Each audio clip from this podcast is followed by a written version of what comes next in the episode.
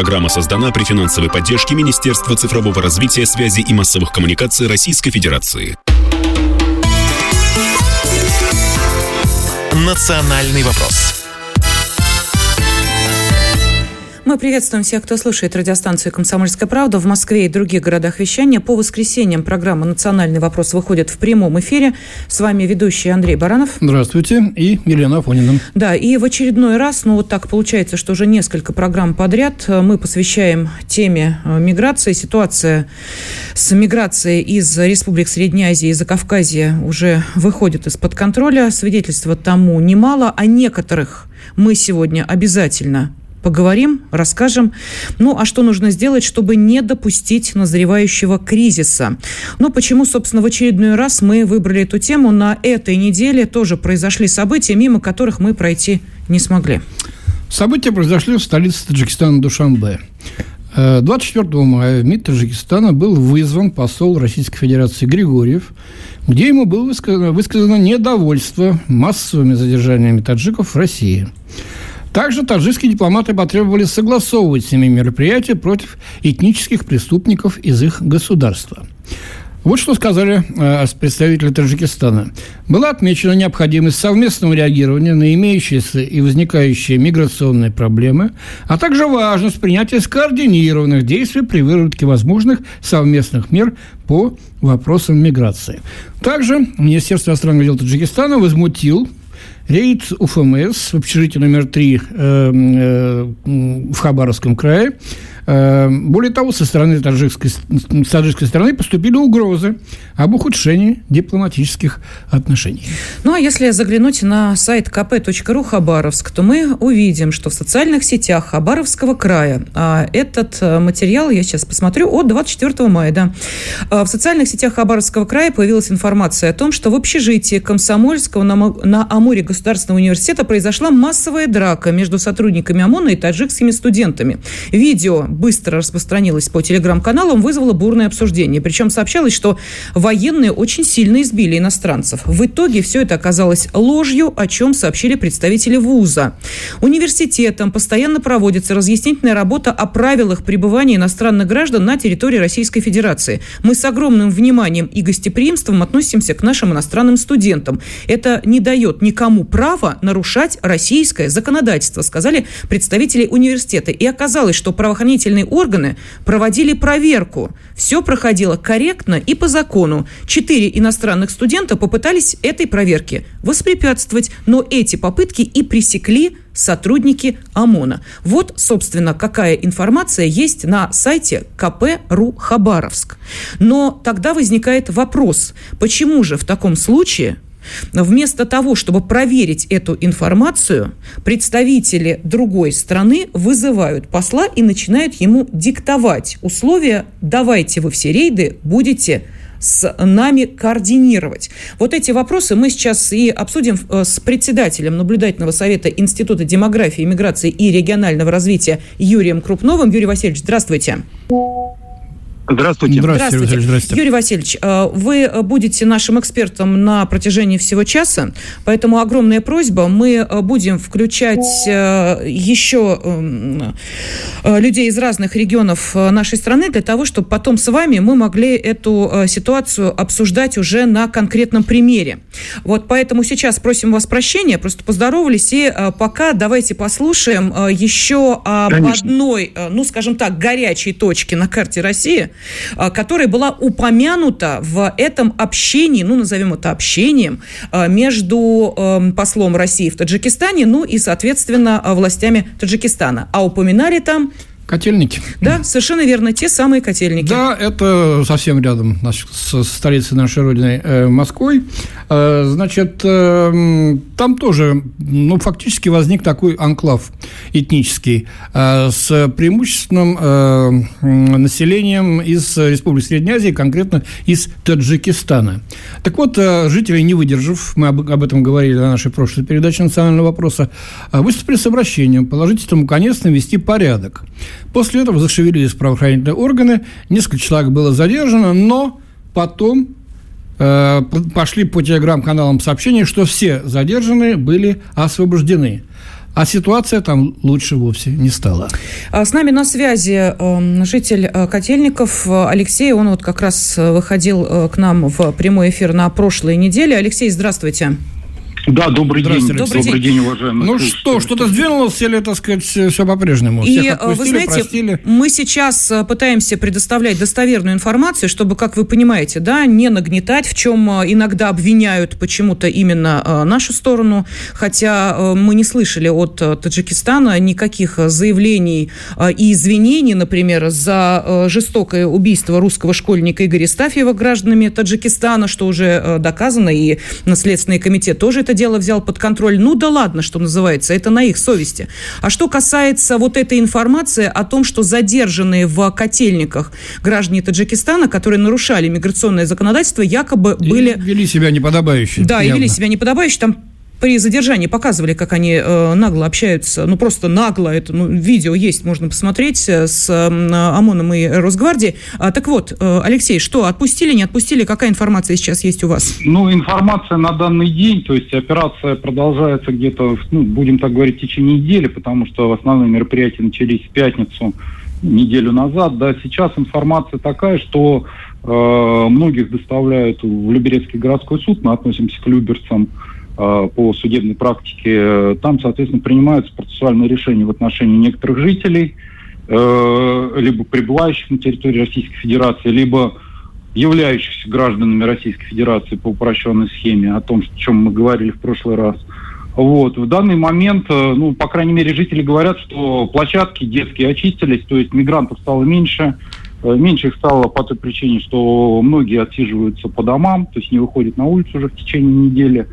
Э, что бы хотелось э, уточнить? То есть под обращением жителей, которое было опубликовано о закрытии вот э, молельного дома, о проведении проверок, стали сразу возникать угрозы, и причем угрозы даже такого плана, что пока ваши сыновья, мужья воюют на СВО, их там всех поубивают, мы будем с вашими женами гаремы организовывать. Ну, то есть это 282 статья прям вот явно, и доходя уже там до 205 статьи, это терроризм, что давайте жечь православные храмы. И это причем не мои слова, это прям вот вы можете даже посмотреть все это под роликом, то есть это общедоступная информация. Пока сейчас идут все э, мероприятия, то есть также присутствует э, Люберецкий спецполк, также проводятся проверки в отношении нелегальных такси, но, к сожалению, нелегальных такси меньше не стало. То есть также обслуживается рынок садовод нелегальными перевозчиками. Пока более-менее ситуация держится под контролем, но опять же непонятный вопрос, насколько. Ну вот э, шипят все-таки некоторые мигранты, доходят такие вот от жителей котельников эпизоды. Э, человек сидит, э, что сидишь? Воздухом дышу, дыши, дыши, ничего тебе недолго осталось, бегите отсюда. Нас, в смысле мигрантов, здесь 70%. Это наша да. земля, говорят они. 70%. Да. Алексей, вы можете подтвердить, что это действительно так? И вот по, ну, скажем так, э, э, национальному, межнациональному и прочему составу сейчас уже явно перекос идет в сторону отнюдь не местного населения, не коренного населения, об этом, скажем так. Об mm этом говорили уже неоднократно, об этом говорили не только в последнюю неделю, об этом был и уже не раз извещен губернатор Московской области Андрей Юрьевич Воробьев. Для меня до сих пор непонятно, почему от высшего органа исполнительной власти, то есть от губернатора, до сих пор нет никакой реакции. То есть недели уже продолжаются мероприятия на территории городского округа, пока никаких э, реакций нету. Это действительно так. И это действительно уже наводит на какие-то мысли, что что дальше будет, что будет реально дальше. Это будет какой-то социальный взрыв, на мой взгляд. Спасибо, Алексей. Э, житель Котельников. Э, Алексей был на связи с нашей студией. И вот сейчас мы, собственно, и хотим обратиться к Юрию Васильевичу Крупнову. Юрий Васильевич, вот э, поскольку э, вы э, председатель наблюдательного совета Института демографии, миграции и регионального развития, вот скажите нам, пожалуйста, есть же наверняка официальные э, цифры, исследования, э, когда ситуация с Э, коренным населением и приезжими приобретает опасные диспропорции? Ну, вы знаете, какой-то такой магической цифры, там 15% условно, да, такой, конечно, магической цифры нет, но когда речь идет о 70%, то не надо э, никакой мировой анализ проводить, что там происходит в других странах или в Российской Федерации. Это, безусловно, запредельная ситуация, такая концентрация, потому что уже э, на переходе где-то примерно четверти населения к населению, скажем так, культурных других типов, то возникают очень конфликтные отношения, которые, как правило, вот, например, во Франции э, стараются либо вообще какие-то отдельные районы делать, я не говорю, что это правильно, я просто с точки зрения концентрации, э, либо просто не допускать превышения цифры в 20%, хотя и она очень большая. Но здесь же мы говорим именно вот в котельниках, э, мы говорим именно о концентрации еще более узких районов. Там вот, насколько я понял, там микрорайон Южный в Котельник наиболее этим знаменит. Я поэтому действительно думаю, что там э, мы вполне можем цифру посчитав, ну, по крайней мере, больше 50% составить, и это, конечно, запредельная концентрация людей с э, другой культурой, с другими, э, отно, с другим Юрий Васильевич, да? прошу прощения, мы сейчас на перерыв входим и продолжаем. «Национальный вопрос» студии ведущая программы Андрей Баранов. И Елена Афонина. На связи с нами председатель наблюдательного совета Института демографии, миграции и регионального развития Юрий Крупнов. И мы напомним э, нашим радиослушателям, мы задаем следующий вопрос. Вот ситуация с миграцией из Средней Азии, за Кавказья выходит из-под контроля. Э, свидетельств тому немало. И э, что нужно сделать, чтобы не допустить назревающего кризиса? Пожалуйста, на WhatsApp, Viber, Telegram, SMS, плюс 7 967 200 ровно 9702. Ну вот уже пошли сообщения от вас из Швеции, наш слушатель пишет, даешь визовую систему со всеми странами бывшего СССР. А, что происходит? Таджикская сторона вызвала русского посла дожили. Пишут нам из Новосибирской области. Мы сейчас, кстати, поговорим о Новосибирской области. А, Елена пишет нам из Удмуртской республики. Вот вы говорите, что имеется проблема с мигрантами из Средней Азии. Скажу вам, что э, неподобающе себя ведут в России не только выходцы из Средней Азии, но наглеют и некоторые представители закавказских республик. Так вот, мы сейчас поговорим о Новосибирске и о закавказских э, диаспорах там. Э, вы помните, о чем сказал Алексей буквально несколько минут назад? Вот последняя его реплика, которая сейчас вот в нашем эфире была, он сказал, что нас доведут до крайних мер. Э, дело в том, что действительно, пока жители, не получая никакой помощи, поддержки и понимания от э, властей э, города ли, э, района ли, региона ли, записывают видеообращение, оказалось, что это достаточно действенная мера. Котельники это продемонстрировали. Далее было видеообращение жителей Ростова, которые тоже сказали о том, что ситуация у них с миграционным центром чудовищная, и жители боятся выходить на улицы. Ну и, конечно, весьма эмоциональное видео, которое также обошло все телеграм-каналы, было записано жителями Новосибирска. А вот здесь ситуация особая. Дело в том, что как в Котельниках, так и в Новосибирске дело под личный контроль э, взял глава Следственного комитета Александр Бастрыкин. И даже несмотря на это, в Новосибирске ситуация не меняется. Сейчас один из тех, кто записал видеообращение, его зовут Евгений, с нами на связи. Евгений, здравствуйте. Здравствуйте. Здравствуйте, Евгений. А, скажите, пожалуйста, вот э, сейчас э, даже не к вашему обращению мы э, хотим в какой-то степени апеллировать. апеллировать, да, мы хотим понять, вот после того, как это видеообращение было опубликовано, что произошло дальше? Скажите, пожалуйста. Но в целом-то ничего не произошло. Единственный момент мы получили а, огромную поддержку от жителей города, от жителей других городов. А, поняли, что а, та проблема, которую мы озвучили, она касается не только Новосибирска, Котельников, а, допустим, Ростова-на-Дону, она касается всей страны. Ну, действительно, со всей страны поддержка идет. Но а, при этом а, мы поняли, что задели какой-то нерв а, и у а, так называемых диаспор. А, в частности, не знаю уж почему, да, но почему-то национально-культурная автономия Азербайджана очень сильно э, возбудилась э, по поводу нашего выступления. Ну, пока вот так. Во всяком случае, нам было сказано, да, вас ищут, с вами хотят поговорить. Ну вот глава местной азербайджанской диаспоры Расим Базаев, он же, кстати, Бабаев. Ой, простите, Расим Бабаев, да, он же и член Координационного совета мэрии Новосибирска, высказал негодование по поводу вот вашего обращения. И не он, но некоторые представители диаспоры потребовали даже отстранить от должности Бастрыкина. Мол, что это такое? Э, как это так? Э, значит, э, на национальное, так сказать, представительство здесь вот так наезжать. Да, все я... не так, все неправильно. Это экономические на рынке, там вокруг рынка события происходят. Экономические споры, никакого криминала нет. Вот. Хотя на самом деле все совсем по-другому. А, Евгений, тогда возникает вопрос. Скажите, пожалуйста, вот о том, что у вас происходит в этом, если не ошибаюсь, Хелокский треугольник, его, по-моему, называют, да? Где этот рынок, э, там у вас довольно такая сложная зона, э, и э, встречаясь по видеосвязи с жителями Новосибирска, вот как раз Бастрыкин, Бастрыкину и рассказывали об этих проблемах. Скажите, там действительно, ну, чтобы мы понимали, есть какая-то сфера коммерческих интересов? Может быть, действительно дело не в том, что вы устали от этой неподконтрольной властям ситуации с миграцией, а может быть, правда рынок делите?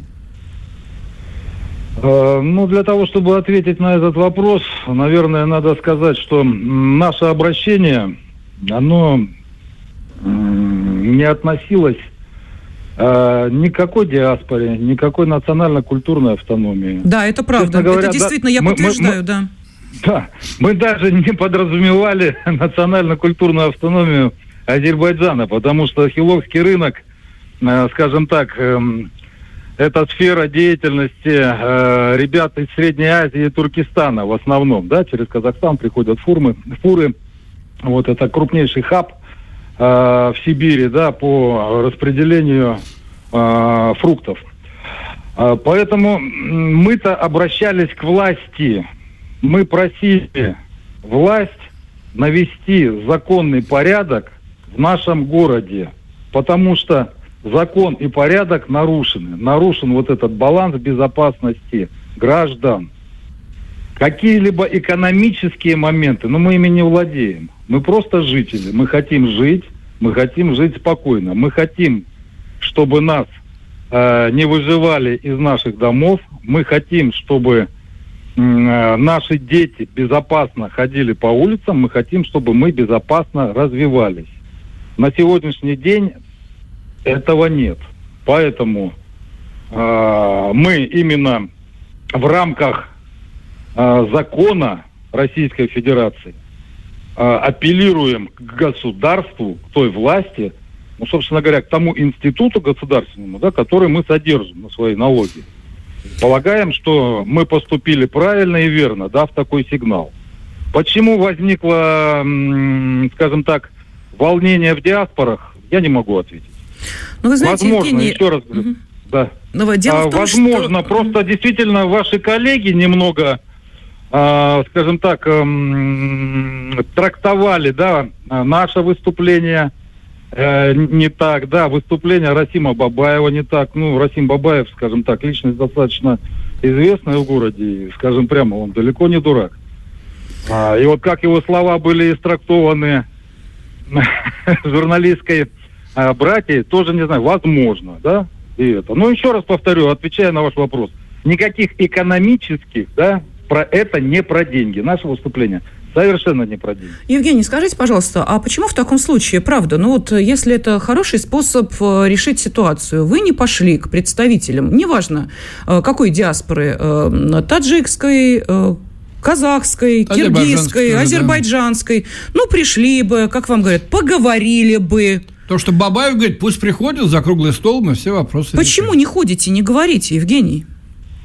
А, вы знаете, если бы после нашего выступления раздался звонок а, из приемной мэрии, да, или через а, а, те же порталы было озвучено приглашение прийти а, к мэру города Новосибирска, господину Локтю, или губернатору Новосибирской области, то есть лицам, наделенными властными полномочиями собрались бы и пришли. Понятно. То есть, Какими стороны... полномочиями наделен господин Бабаев в плане наведения порядка на ну, скажем так, да никакими, да? Мы это прекрасно понимаем. Евгений, но Поэтому вы же, мы... прошу прощения, да. вы же в Новосибирске-то не первый год ведь живете, правильно? Родился здесь. Мы вот. А, смотрите, какая интересная у нас получается ситуация. День в день, два года назад, речь идет о 28 мая 2021 года. Что произошло на трассе Сибирь? Не помните в 10 часу вечера? Помните, конечно. В Московском районе сотрудники ГИБДД попытались остановить автомобиль. Ну, тонировка стекол была не та. Далее водитель игнорирует требования сотрудника полиции, продолжает движение в сторону Новосибирска, небольшая погоня и задержание, в результате которого получает э, серьезное ранение молодой человек, который находился в машине. Нужно сказать, что задержание производилось таким образом, что молодой человек просто вырывал оружие у сотрудника ГИБДД. А что происходит дальше? А дальше мы понимаем, что происходит. Разворачивается событие в Машково, куда даже ОМОН, если я не ошибаюсь, пришлось вводить. Молодой а, человек, надо сказать, был... Скончался, да, он был представителем азербайджанской вот другое, диаспоры. Да. да, да, простите, не упомянула об этом, это очень важный момент. И дальше упомянутый нами господин многоуважаемый Бабаев заявляет, что э, мальчик был чисто невинен и что сотрудники э, ГИБДД во всем виноваты. Потом выясняется, что э, там были и дела о наркотиках, там был и да, был. разбой, Досье, и много-много чего другого. И вот именно тогда-то Азербайджанская диаспора и потребовала уволить главу Следственного комитета Бастрыкина и Марию Бутину, э, поскольку э, считали, что они э, ну, как-то, наверное, не такую оценку ситуации дают. Вы же все это помните, уважаемый Евгений? Ну, а что ты хочешь от Евгения? Я не понимаю. Нет. Это, это да, это наша история, это, это да, история города, и это более того, это наша травма. Так вот у меня которая вопрос. не закрыта до сих пор. После этого-то какие-то отношения с официальные с диаспорой наладились, нет? Полминуточки у нас до ухода. Я еще раз говорю, мы просто граждане Российской Федерации и просто жители города Новосибирска. Угу. О каких официальных взаимоотношениях с кем-то, да, мы сейчас говорим. Наверное, это вопрос просто не ко мне. Понимаю, И Евгений. нужны ли какие-то взаимоотношения с какими-то непонятными образованиями? Мы поняли. Эти вопросы мы зададим нашему эксперту Юрию Крупнову через несколько минут. Национальный вопрос студии ведущая программы Андрей Баранов. И Елена Афонина. С нами на связи председатель наблюдательного совета Института демографии, миграции и регионального развития Юрий Крупнов. Ну и нашим радиослушателям мы задаем сегодня вопрос, поскольку уже не одну программу посвящаем этой теме, но ситуация, как мы видим, к сожалению, лучше не становится. Э, что нужно, по вашему мнению, сделать, чтобы не допустить назревающего кризиса? Ну, Пожалуйста, потоком. WhatsApp, Viber, Telegram, SMS потоком от вас идут сообщения, некоторые я зачитаю быстренько. Владимирская область. Самых активных бузатеров билет, вокзал э, без права въезда в Россию. Омская область. Неудивительно, это бич всех больших мегаполисов. Нужно больше развивать русскую деревню, сюда мигранты не едут, потому что на селе нужно работать. А город дает больше возможностей для выживания социальных паразитов. Из Финляндии пишут нам, э, а почему такое, Юрген, а почему такое понятие, как диаспора, есть еще в Российской Федерации? Наверное, должны быть или граждане России, или просто временно проживающие. К ним должны применяться законы. Вот такие мнения от вас идут. А, ну что, э, Юрий Васильевич, к вам мы обращаемся. Вот э, сейчас очень правильные вопросы ставят наши, задают наши радиослушатели. И вот у нас тоже есть вопрос. Может быть, вы сможете на него ответить? А, почему так получается, что э, сейчас э, и ну, скажем так, те страны, из которых э, приезжают к нам мигранты, уже упомянуты нами сегодня, а, и, собственно, те мигранты и те, кто им помогает здесь каким-то образом, в том числе и получать поддержку, юридическую помощь, и мы говорим о диаспорах, с позиции силы сейчас э, действуют и говорят. Вот можете объяснить, с чем это связано? Но это связано прежде всего с тем, что э, в российском законодательстве, ну, например, действительно отсутствует такое понятие, как этнокультурная диаспора или этнонациональная диаспора. И само явление – а ведь э, мы говорим, вот говорим мигранты. Ну, мигрант все-таки в узком смысле, там трудовой тем более мигрант, это человек, который приезжает на какой-то конкретный срок на работу. И, и э, таких лиц одновременно на территории России сегодня по разным оценкам там, от 8 до 14 миллионов человек единовременно прибывает.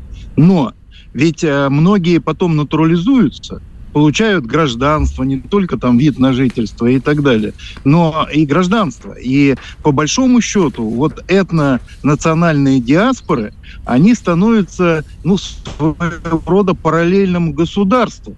И вот правильно Евгений говорит из Новосибирска, э, буквально там 7 минут назад, он правильно совершенно говорит, а почему мы вообще должны общаться с диаспорами, мы простые жители.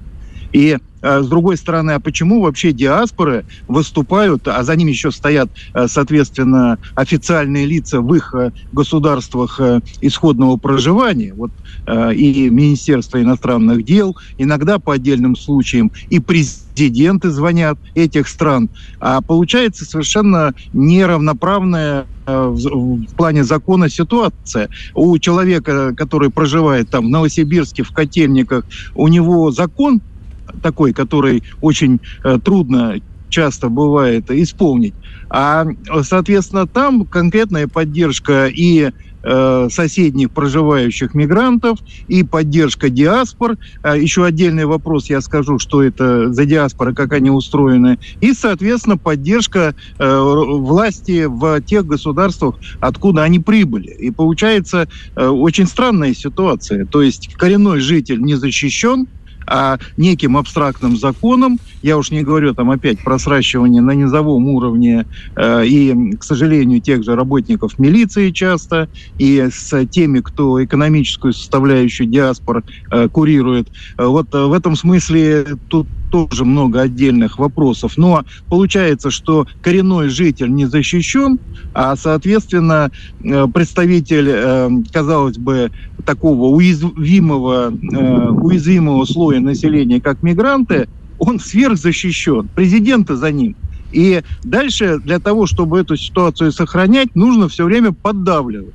То есть это технология нужно вызывать там действительно э, в МИД наших послов, э, нужно, особенно через вот неформальные такие всякие этнонациональные объединения, нужно все время рассказывать страшные истории, как нет толерантности у жителей и так далее и тому подобное. Поэтому, ну, в общем, вот эта ситуация понятна. Непонятно, почему э, у нас в стране никто не занимается диаспорой. Вот вы говорите, что они поддавливают, мы-то почему прогибаемся? Вот посмотрите, 120 тысячам граждан Таджикистана в свое время был введен запрет на въезд на территорию России.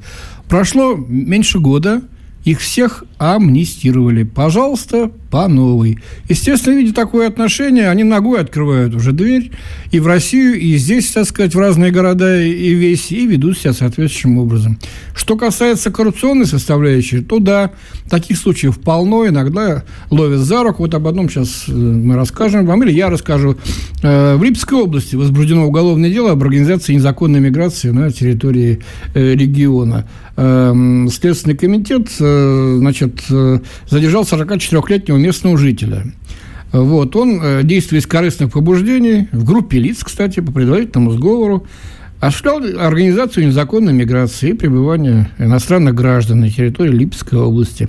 При этом он э, организовал для мигрантов э, заключение аж фиктивных браков жительницами области, что позволяло им Э, при отсутствии всяких законных оснований получать вне пределов квоты разрешение на временное проживание. Ну вот одного поймали, а сколько таких десятков и сотен значит, э, подлецов все-таки продолжают свою деятельность. Мы видим, что результаты у них есть. Я вот сейчас вам, если можно, приведу цифры, э, дорогие слушатели и нашему уважаемому эксперту, за первый квартал нынешнего года, только за три месяца. Смотрите, значит, э, за э, этот квартал на миграционный учет в России встали 2,7 миллиона человек.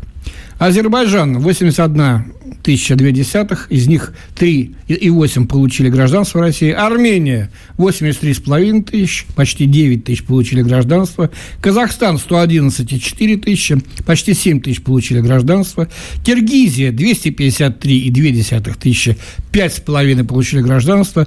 Таджикистан, внимание, 703 тысячи с лишним заехало, 45 тысяч за 3 месяца получили гражданство. Узбекистан за 3 месяца к нам заехал миллион двадцать шесть тысяч человек. Из них почти 5 тысяч получили гражданство. Вот, пожалуйста, это только 3 месяца. Да, и говорят, что действительно э, сейчас э, наблюдается вот тот э, самый рост даже не приехавших сюда на заработки. Мы прекрасно понимаем, Юрий Васильевич, что в любом случае действительно без, ну, какой-то, может быть, вполне разумной поддержки, наверное, справиться в некоторых областях было бы и трудновато. Другой вопрос, который сейчас, знаете, уже мы уже смирились. Ну ладно, хорошо, нужны, так пусть... Зачем гражданство давать? Вот у меня вопрос возникает. Зачем сразу гражданство? Это особо ценные специалисты. Они принесут России невероятную пользу. А, понимаете, когда мы видим истории, как, например, вот с а, добровольцем из Казахстана, Казахстана Сергеем Шалашовым, который сражался за Русским, Донбасс кстати, с 2014 да. года, потерял ногу, ему сделали протез, он продолжал э, воевать за Донецкую Народную Республику. Вот буквально э, недавно уехал в Казахстан, у него заболела дочь, его там задерживают, он э, сейчас э, сидит в тюрьме за наемничество. Есть такая статья в Уголовном кодексе Казахстана. А здесь Есть. ему в двух регионах российских отказали в предоставлении гражданства. При этом у него был паспорт гражданина Донецкой Народной Республики. Ему было отказано в получении российского гражданства человеку, который сражался за Донбасс и русский мир. Денег не занялся, что ли, да, не могу понять, или что? Ну, Юрий Васильевич, можете вот э, сказать, э, я все понимаю, ладно, там, хорошо, мы смирились, еще раз говорю, трудовые э, резервы нужны, руки нужны, хорошо, нужны, гражданство зачем давать?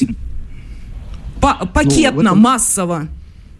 Нет, вы понимаете, у нас э, с гражданством это отдельная большая песня, потому что у нас гражданство понимается односторонне то есть э, как бы получить гражданство и все. А все те обязательства, которые должны со стороны, со стороны гражданина, они у нас практически ну, не учитываются как таковые, тем более по отношению к людям, которые еще недавно были в формальном э, плане иностранными гражданами.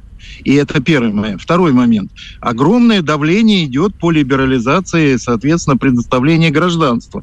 Причем э, случаи, которые вы рассказали, э, соответственно, вот с тем, кто воевал э, Сергей за Шалашов, республику, да, да. Да, Сергей Шалашов, и, Шалашовым используются для общего либерализации законодательства.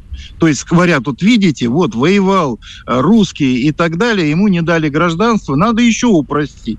В итоге-то опять не ему выпадает гражданство, а в результате упрощения мы видим э, колоссальное число там по несколько сот тысяч ежегодно увеличивающихся и как-то нас так немножко прихорашивающих в демографическом плане иностранных граждан. Ну, понятно, это опять это политика, э, то же самое, почему вот э, э, боятся, почему прогибаются, как вы говорите, потому что этнокультурные диаспоры и так или иначе выступают серьезной организованной силой и э, как бы думает, как чиновник, да, какой-то, но, э, ну, что там, вот, новосибирские жители, ну, вот сейчас они записали обращение, ну, еще одно запишут, или в котельниках, ну, полгода пройдет, все забудется, да, ну, что они, что эти жители сделают, что они пойдут там, э, прошу прощения, громить администрацию, конечно, нет, это очень культурные, корректные люди, кстати, между прочим, и по обращениям, да, а вот что там будет и куда подвигнут мигрантов,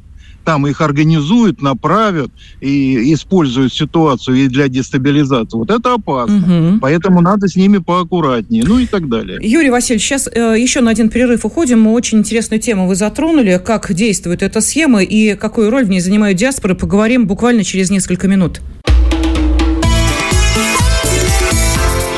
Национальный вопрос студии ведущие программы Андрей Баранов. И Елена Афонина. Да, и с нами на связи председатель наблюдательного совета Института демографии, миграции и регионального развития Юрий Крупнов. Э, мы обращаемся к нашим радиослушателям. Вы можете отправлять ваши комментарии на WhatsApp, Viber, Telegram, SMS, плюс 7 967 200 ровно 9702. Что нужно сделать, чтобы не допустить назревающего миграционного кризиса? Ну, я парочку зачитаю сейчас быстренько. Очень много от вас идет. Спасибо большое сообщений, комментариев. Дмитрий из Твери вот много нам пишет. Пришел в Твери в МФЦ. Из 30 окошек 25 заняты мигрантами. Сидят женщины в платках, рядом по 3-4 ребенка. А их мама уже опять беременная. Все получают выплаты от нашего государства, из нашего бюджета. В России идет стремительное этническое замещение вопреки же линию большей части коренного населения. Несовершенство законодательства, масштабная коррупция, бессилие правоохранительной системы – это питательный бульон для стремительно усугубляющей ситуации с мигрантами в России. Нужны экстренные и очень сильные действенные меры. Ну и вот согласен с этим э, из, Александр из Пермского края. Если от этого, от происходящего, кто-то перестанет кормиться, ручеек или реку перекроет, то проблема сама собой уйдет. Ну, вы знаете, вот... Э Юрий Васильевич, вы э, затронули тему, э, каким таким удивительным образом диаспоры приобретают все больший вес в регионах. И э, вопрос в таком случае возникает, а не э, будет ли дальше следующий э, шаг, когда будут в местных ли собраниях законодательных, в региональной власти те, кто будут отстаивать интересы отдельно взятой, взятого народа, не входящего в список народов России, Хотя такого списка, как мы выяснили, и нет коренных народов России, увы, к сожалению. Поэтому здесь, что называется, многовекторность трактовок возможно. Но, тем не менее, вот чем эта ситуация, о которой мы сейчас говорим, опасна? И если ее не взять под контроль, что будет из себя представлять Россия через десяток лет? Ну, смотрите, во-первых, еще раз, о предмете, который мы обсуждаем. Речь идет о параллельном государстве. И это очень важно.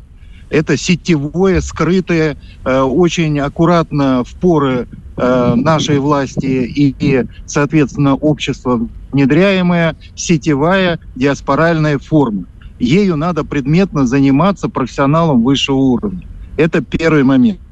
Второй момент – ну, мы уже имеем таких депутатов. То есть в этом смысле, э, то есть понятно, что они выступают от партии, которые здесь есть, там или проходят через партии, но такие депутаты уже, по крайней мере, на субъектовом уровне есть, э, и э, есть и в Государственной Думе. Это отдельный вопрос. Я думаю, не надо их сейчас как-то называть. Э, и будет их больше. Э, следующий момент.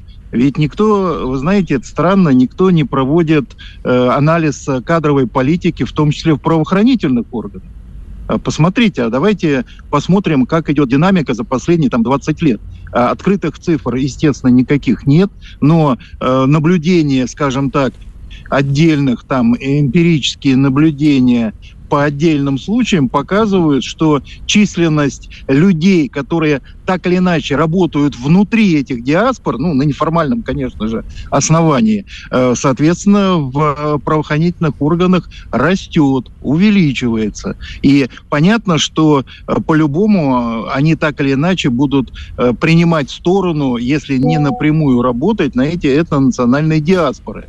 Вот такой вообще динамики и мониторинга никто не ведет. Эта динамика не анализируется, а это очень важный вопрос. Это кадровый вопрос. И э, мы так дальше можем э, смотреть, да, и, и, собственно, устройство самой диаспоры, чтобы понимали, о чем мы говорим. А на самом верху это люди, ну, скажем так, общественные политики, общественные деятели, э, НКО имеющих, некоммерческие организации возглавляющих, и их таких организаций не одна, а несколько на региональном уровне, на федеральном уровне. А, дальше идут а, очень высокопрофессиональные адвокаты, и юристы, которые ведут уголовные и гражданские дела. А, соответственно, люди, которые а, так или иначе представляют, ну, условно, медиа, свои медиа, СМИ. Которые внутри диаспор. И э, дальше все ниже, ниже, ниже. Люди, которые там выходят на улицы, соответственно, могут куда-то выйти, собраться э, в каком-то месте для того, чтобы показать свою силу. Ну и в самом низу люди, которые, ну, мягко так назовем их, э, парамилитарные э, группировки, которые э, привязаны уже и к оружию, и э, по большому счету входят во взаимодействие, в том числе с уголовными элементами. И это вот целые государства, еще раз повторяю. Э, вопрос, почему ими никто не занимается. Тут вот Олег Строк из Краснодарского края. Через несколько лет президентом России будет мусульманин. Олег, ну, если это нормальный человек, то хоть буддист, хоть мусульманин. А, дело не в том, так сказать, какую религию он исповедует, для какой национальности. Я думаю, что а, то, а главное, что... что он болел интересами России. Делает Россия. Рамзан Ахматович Кадыров для э, mm. России и для э, специальной военной операции, я думаю, переоценить э, сложно, мне кажется. Поэтому в данной ситуации мы не говорим о, люди, о людях определенных определенного веры и исповедания. Благо у нас э, в России э, не только э, православные мусульмане, у нас еще ну, слушали, энное количество слушали, конфессий. Я имел в виду, что вот, так сказать, перекосы в этих вот этнических группировках, они налицо. Вот так, вот, такая горькая шутка получилась. Но, тем не менее, Юрий Васильевич, мы понимаем, что если это выстроенная система, вы знаете, вот вы говорите, а мне вспоминается один наглядный пример, вот как это все можно обрисовать одним словом. И я бы сказал так, черкизон. Помните эту историю? Когда закрыли Черкизовский рынок в Москве, и когда выяснилось, что там чуть ли не несколько этажей уходят под землю, там и э, свои правоохранители, и свои крематории, и свои э, публичные и дома, неволь, невольничьи и рынки, невольничьи да. рынки. То есть это вот то, э, с чем Москва жила, даже не представляя масштабов. Вот теперь мы такой Черкизон, простите меня, если кого-то оскорбит это сравнение, но такой Черкизон мы видим в масштабах всей страны. Когда сверху есть некая прослойка, видная всем, и вроде как вполне себе невинные. Ну а что, торгуют и торгуют, ну а что, общаются и общаются. А дальше уходят 10 этажей, э, которые ну, даже страшно скрывать. мафиозная структура, да. Наверху, так сказать, боссы, вот, а внизу боевики с оружием. Юрий Васильевич, ну и какое будущее, собственно, вот э, теперь вопрос, наверное, вам, э, как демографу. Какое будущее будет у России, если все оставлять вот как есть? Ну, мы понимаем, что, э, кстати, вполне официальный в науке термин этнодемографическое замещение, что этот процесс, он идет, это первый пункт, и он только усиливается. Поэтому мы понимаем, что что, соответственно, к концу столетия нас при нынешних ситуациях и при нынешней полуторадетной семье останется половина. И не факт, что вот в эти 70 миллионов в конце столетия они будут э, в основной своей части похожи на типичного жителя, так сказать, средней России, э, ну, скажем, там, нынешнего времени или тем более полувека назад. Поэтому э, тут э, обсуждать нечего, что нас ждет и прочее. Надо делать действовать, и прежде всего государство должно серьезно отнестись к своему двойнику параллельному, который существует в хитрых сетевых формах. Хорошо, Юрий Васильевич, а что нужно делать конкретно? Вот давайте, вот есть э, южная э, часть котельников, вот там есть определенные проблемы. Что нужно? Реальную перепись котельников провести, чтобы понять, кто там вообще э, и чего, и какой национальности, а национальность не указывают. Э, что нужно реально сделать, ну хотя бы на местах, с чего надо начинать? Ну, смотрите, есть же вещи совсем... Ну, во-первых, нужна новая миграционная политика. Потому что если взять э, сейчас еще в 2018 году, когда была принята последняя э, концепция государственной миграционной политики, там все-таки повеселее в хорошем смысле. А вот в 2013 году уже просто писалось, что без мигрантов Россия не может существовать ни демографически, ни экономически. Как я это называю, там 20 лет, мигранты спасут Россию. Понимаете, это концепция государственной миграционной политики.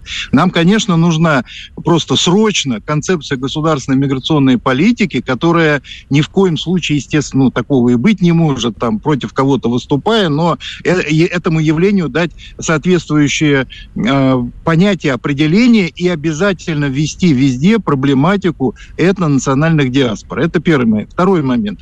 Вы правильно говорите там про пересчет перепись, но, а, и, кстати, никто у нас и в правоохранительных органах, и везде, никто вам не скажет, сколько у нас одновременно на территории Российской Федерации э, находится мигрантов. Я уж там не обсуждаю сейчас натурализовавшихся мигрантов. Нет, Никто не незаконных, скажет, да, конечно. просто цифры не знают. Цифру от двух миллионов называют до 20 понимаете, в том числе официальные или близкие к официальным органам. Так вот, но хотя бы давайте самое простое возьмем, это э, в вот именно таких концентрированных местах, соответственно, э, что происходит в школах и какое количество детей не знают русского языка в начальной школе. Вот хотя бы эти простые вопросы, которые президент у нас обсуждал, помните, угу. где-то года два назад. А, ну, хотя бы, то есть нельзя допускать, чтобы большая часть класса, да и вообще там больше 15 10% были люди, которые приезжие и которые плохо знают русский язык. Ну, по-моему, это... Значит, надо строить больше школ или, сказать, национальные школы какие-то? Что так, значит национальные школы? Ну, а, ну, а, ну, а куда девать детей, чтобы, если не допускать их перевоз? Если хоть много, они поступают. Нет, нет, почему не допускать? Почему не допускать? Просто то, что дети концентрируются в каком-то там условно да, да, первом это классе, понимаю, да. это, это, это же свидетельствует о том, что концентрируется население приезжие. Понятно. Да, вот Юрий Васильевич, это определенный маркер. Спасибо большое. Председатель наблюдательного совета Института демографии, миграции и регионального развития Юрий Крупнов был с нами на связи. Юрий Васильевич, спасибо большое. А, спасибо. Тему будем обязательно продолжать, потому что, видите, к сожалению, из недели в неделю все новые и новые эпизоды появляются. С вами были мы, Андрей Баранов. И Ирина Афонина. Да, всего доброго. Спасибо. Национальный вопрос. Программа создана при финансовой поддержке Министерства цифрового развития, связи и массовых коммуникаций Российской Федерации.